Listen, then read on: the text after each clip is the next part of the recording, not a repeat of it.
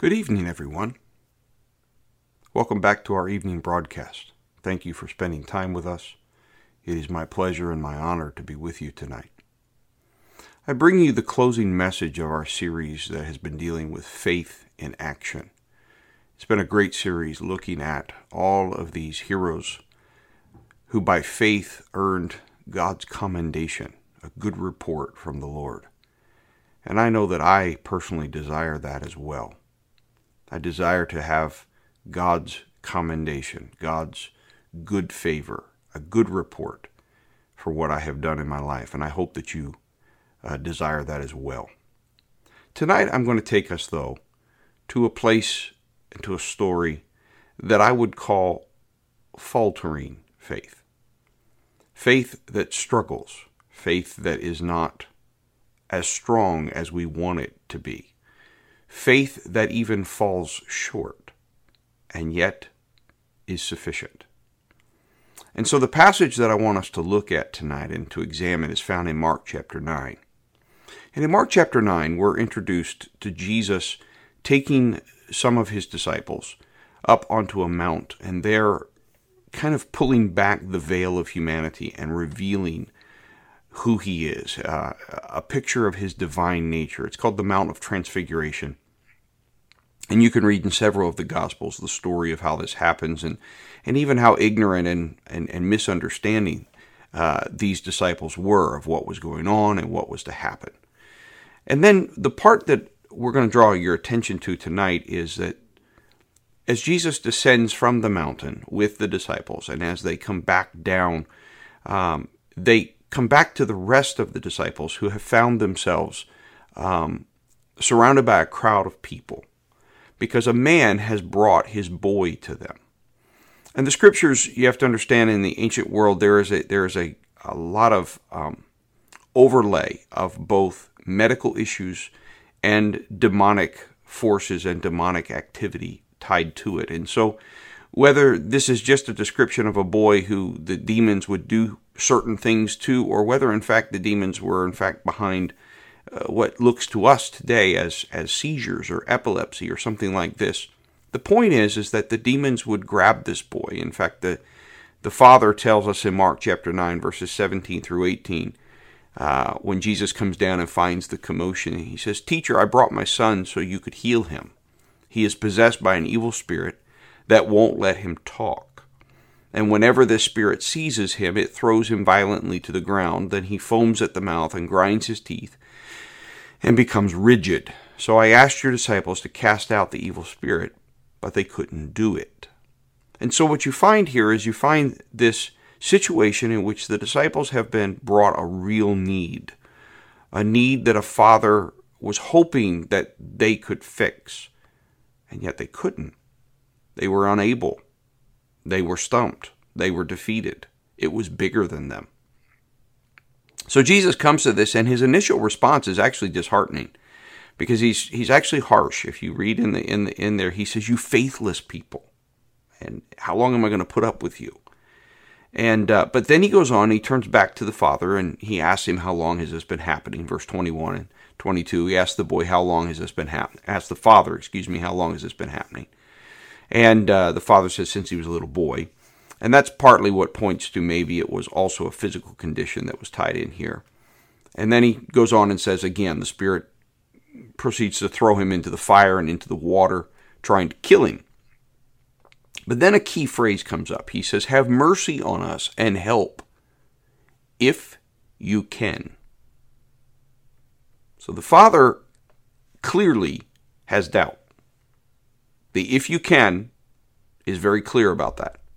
Whether he had doubt before he came to Jesus or, or, or doubt set in because the disciples were unable to do it, and so the father has tried so many things, I am sure, and now he's he's finally, this is one of his last hopes, and and now it's been dashed.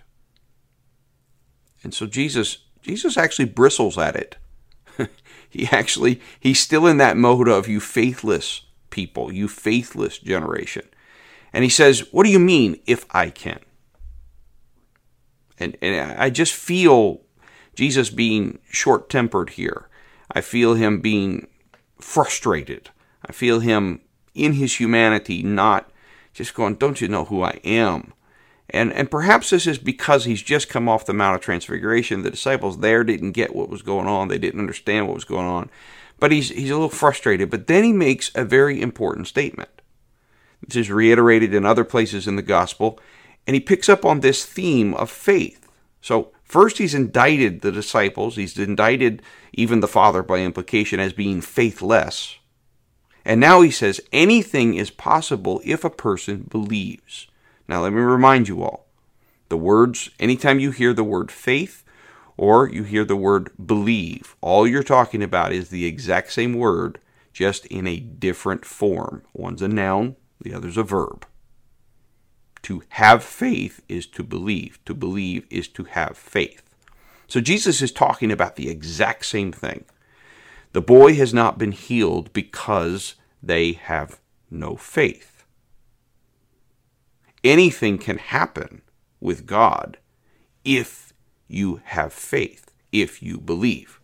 So it's easy to understand how you and I would quickly begin to think, we've got to get the right amount of faith. We've got to increase our faith, as the disciples even asked Jesus uh, in one of the other passages, Lord, uh, increase our faith. And Jesus' reply, remind, let me remind you, is not to increase their faith, but rather to simply say to them, if you have faith as small as a grain of mustard seed.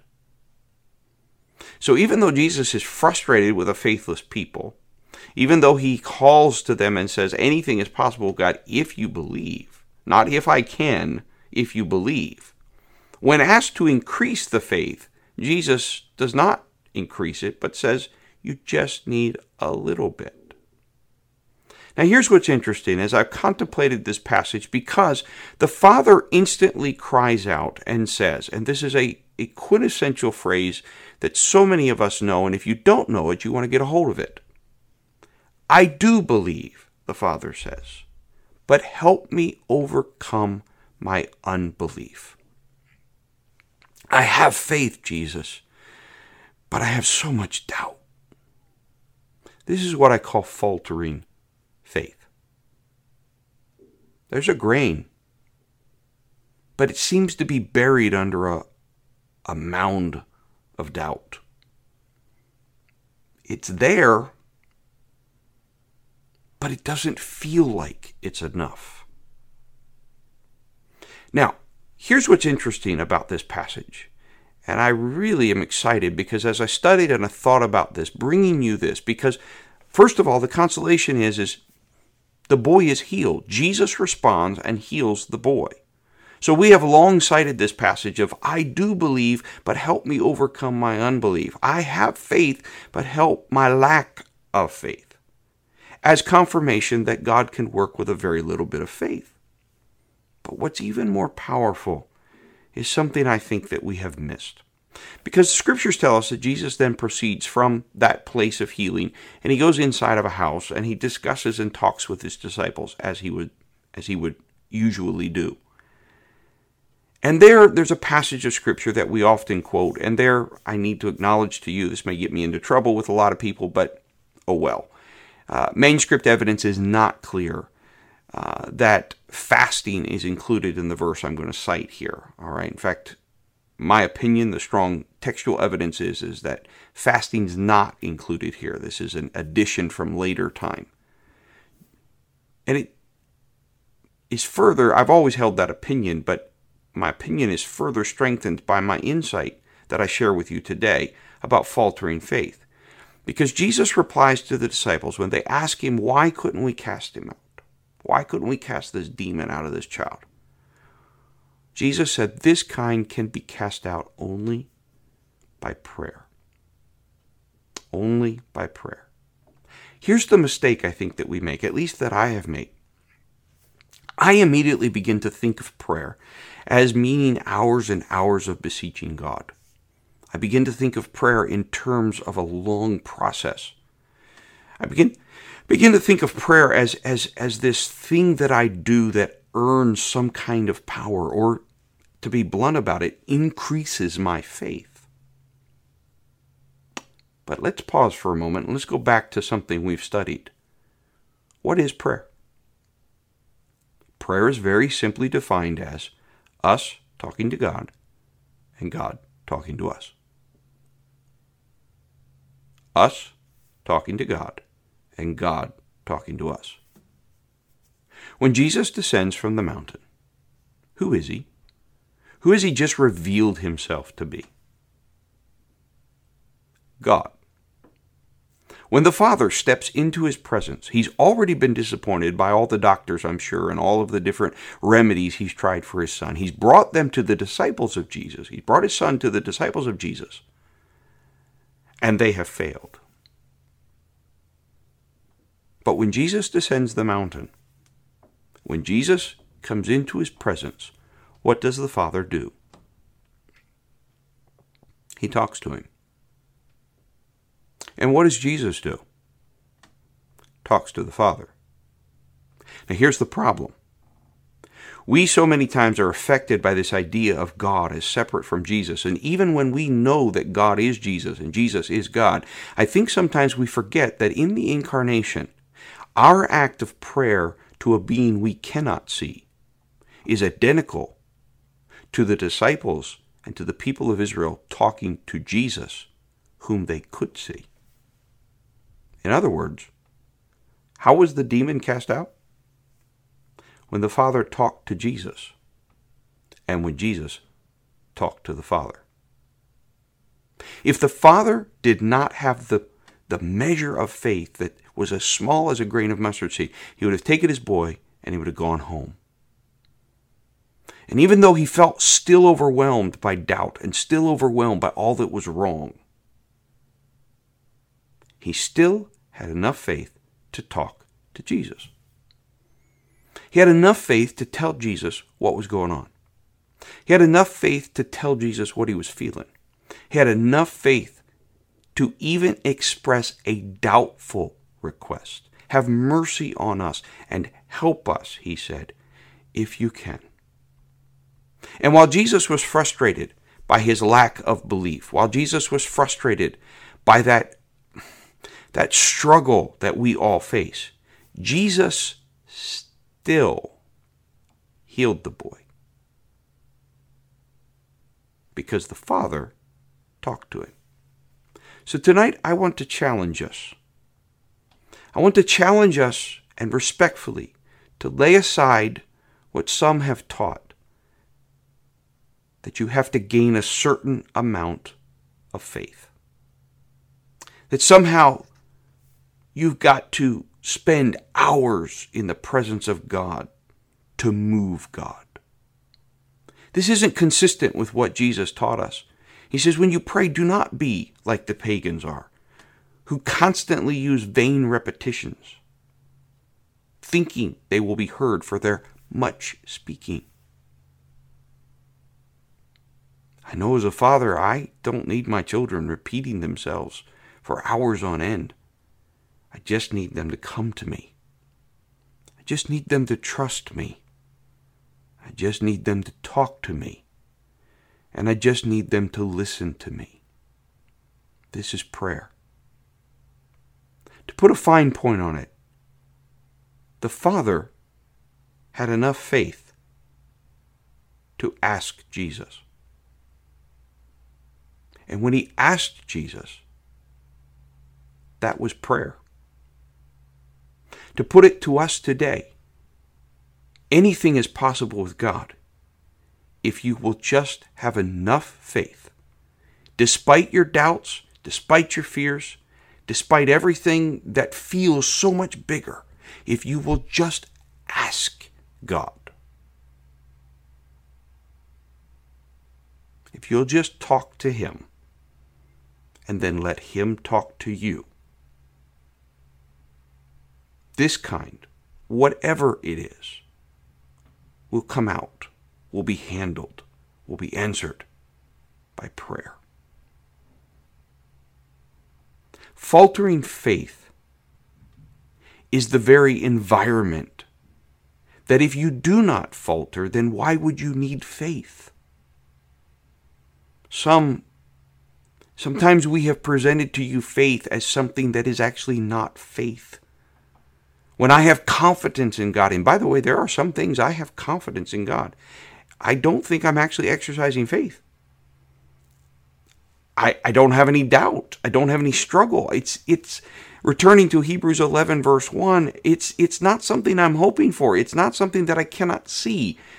It's something I have great confidence in.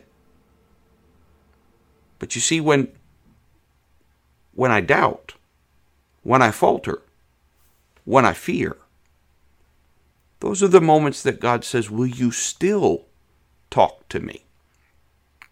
Will you still? Will you not leave? Will you not go elsewhere? Even when those around you fail you, even when my disciples uh, are struggling in their understanding, will you still believe enough? Even though you struggle, even though you doubt, even though you're overwhelmed, will you keep talking to me? Because if you're talking to me, it means you have a measure of faith, because you can't even see me. I'm hope. It's not guaranteed, and yet you're talking to me." And so tonight, brothers and sisters, we close this series of faith in action with an encouraging word. A word that says it's very normal for you to struggle. It's very normal for you to feel doubt, to feel overwhelmed. And in those moments, can you muster just enough hope? Just enough reason to talk to him? Because Hebrews also tells us that without faith, you cannot please God, which means that with faith you can please God. Because he that cometh to God must believe that he is, and that he rewards those who diligently seek him. Even if I falter, even if I struggle, even if I doubt. And brothers and sisters, I can tell you, I do. Even in those moments, if I can simply make the choice to keep talking to my God and keep listening as he speaks back, miracles will happen. Because that is belief. This kind, Jesus said, does not come out but by prayer. Prayer is simply me talking to God and God talking to me. I don't need a volume of it. I don't need a length of it. I don't need a certain amount of it. I need but the grain of a mustard seed. Enough to, despite disappointments, to go ahead and keep talking. And so tonight as we close, would you perhaps bow your head or raise your hand? And not in a long prayer, but would you talk to God one more time? Jesus, God, like the father with the boy, I have so many doubts. I have so many fears. I have circumstances that I don't know the answer to. And Father, I'm asking you to hear my faltering faith. Lord, I do believe, but help me to overcome my unbelief. But God, once again, I return back to you to speak one more time. God, I return back to you to say one more time, Lord, I believe. Help me to overcome my doubts. Help me to overcome my fears. And I pray it in Jesus' name. This week we're encouraging you to print out from new york u p c dot info. Uh, there's a there's a sheet there. It's got a picture of a rock on it, kind of referring to the memorial rocks uh, from the crossing of the Jordan. On one side, right, an example of something where God has answered your prayer in the past, has been faithful in the past. And on the other side, write down something that you have been looking for God to answer, and maybe it seems as if he's silent. Maybe it seems as if it's not going to happen. And we want you to put it in an envelope, put a date on it, put it somewhere prominent that you see it every day, but you don't read it. And six months from now, we're going to have you open those envelopes and be able to see where where things are, to see where God has been. Do you have enough faith to write it down? Don't need a lot, just a little bit. God bless you all. We love you. Stay safe. Be patient with us as we continue to lead you through this COVID nineteen. Stay connected in your small groups. They are critical. Stay connected and be responsive as your pastoral team members reach out to you and, and connect with you. Be honest and be open. Don't, don't just have a brave face. If you're struggling or having trouble, let us know. Continue to join us on our evening broadcasts, and God will see us through this. We will dance in the streets again. We have it in prophecy. We have a promise. And so we believe. God bless you, and have a great night.